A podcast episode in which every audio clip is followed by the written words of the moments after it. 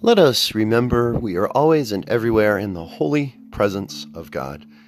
Hello, this is Rick, and welcome to the Presence Podcast. This is episode number 335. And I am doing something that in my entire year, 11 months so far, of recording this, I have not yet done, which is record very late on the day after the podcast is about.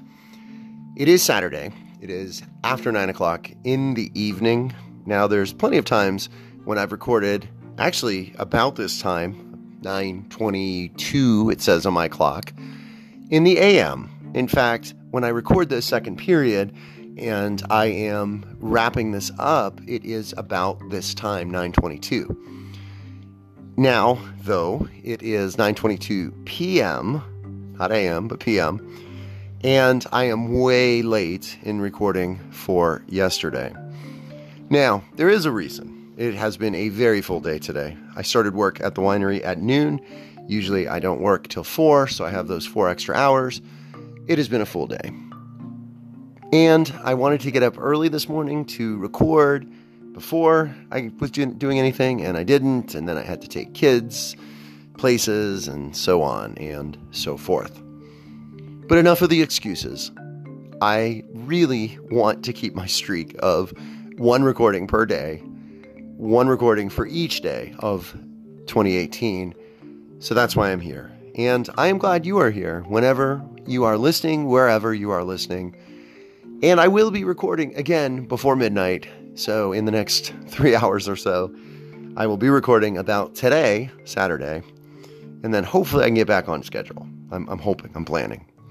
But I'm glad you're here as I share with you how I experienced yesterday, Friday, when I kept my eyes, my ears, and my soul open to experience the presence of God. So, yesterday, I started showing a movie that I have not shown to my students. Now, these are freshmen, and in years past, I have shown them um, typically, this time of year, the beginning near the beginning of the year, um, I have shown them uh, Disney films, one of the animated Disney films. Uh, last year it was Moana. I think it might have been Moana the year before, or maybe that last year was the first year it was out. Um, I have shown them Big Hero Six. I have shown them what was the other some other Disney film before that. And actually, I was planning this year on showing them Coco which would have gone great with Day of the Dead and All Saints Day, All Souls Day.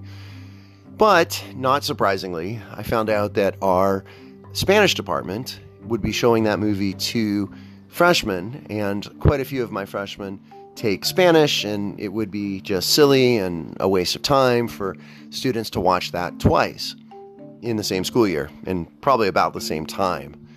Now, the discussions would be different in Spanish versus in religion class, but I didn't want to do that.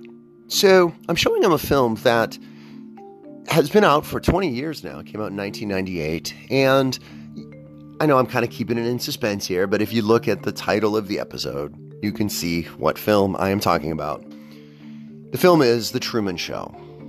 Now, for purposes of this podcast, I am going to assume that viewers, or excuse me, listeners, you, dear listener, have seen it. So I am going to give some spoilers here. In fact, I'm going to spoil all of it. All right. So if you haven't seen it and you want to see it, I recommend it. It is a very interesting movie, very unusual, very different than anything that you've probably seen. But if you want to see it, it is on Netflix right now. That's why I'm showing it. Makes it a lot easier just to stream from Netflix. And I recommend that you stop the podcast and watch it, and then maybe come back to this episode. Bookmark it, come back at a later time. All right, so here I go. You've been warned. Now, as I told the students, the two things to consider as watching when watching this film is that it came out in 1998, and as a, my listener, you very well probably know this, but in 1998, there were no smartphones. People almost didn't really have email that widespread. The iPad was, I even the i, um, I any i device really, besides the the old Macintosh, we're still a number of years away. And more significantly, the reality shows that we are so, so accustomed to Survivor, American Idol, The Apprentice, uh, The Bachelor, Bachelorette, and all of those had not even been made yet. In fact, those were a number of years away. So, what's remarkable about The Truman Show is not only does it really um, sort of prophetically, I guess, um, tip those types of shows off, reality shows, but it really takes it to an extreme and really, in some ways, to an absurd extreme, but really kind of a logical extreme, you know? And, um, and it really sort of, in, in this day and age, watching it, it, it is a very different uh, experience than I think watching it was when it first came out, in light of the fact that we have so many reality shows. So, again, here's the spoilers. So, if you haven't seen it, the premise of the show, the movie, the film, is The Truman Show. Jim Carrey plays Truman, and the, the Truman Show, in the world in which the movie takes place, has a show called The Truman Show. It is reality TV, it is on 24 7, and it has been on every single day since this Truman, Jim Carrey, was born. He was born in a soundstage, a huge dome that has sun and moon and weather and an ocean, small ocean, body of water. And every single person in this dome with him, bubble really, is an actor playing a role. His mother, his father, who he thinks is his mother, who he thinks is his father, his wife, his best friend, they're all playing roles. And the movie starts with two things happening. One is that Truman is starting to get restless. He wants to see what lies beyond his idyllic home. And secondly, he the production company who's doing this is starting to slip up. They're starting to make mistakes. And he's beginning to suspect something is very, very odd about his existence. It is an amazing film.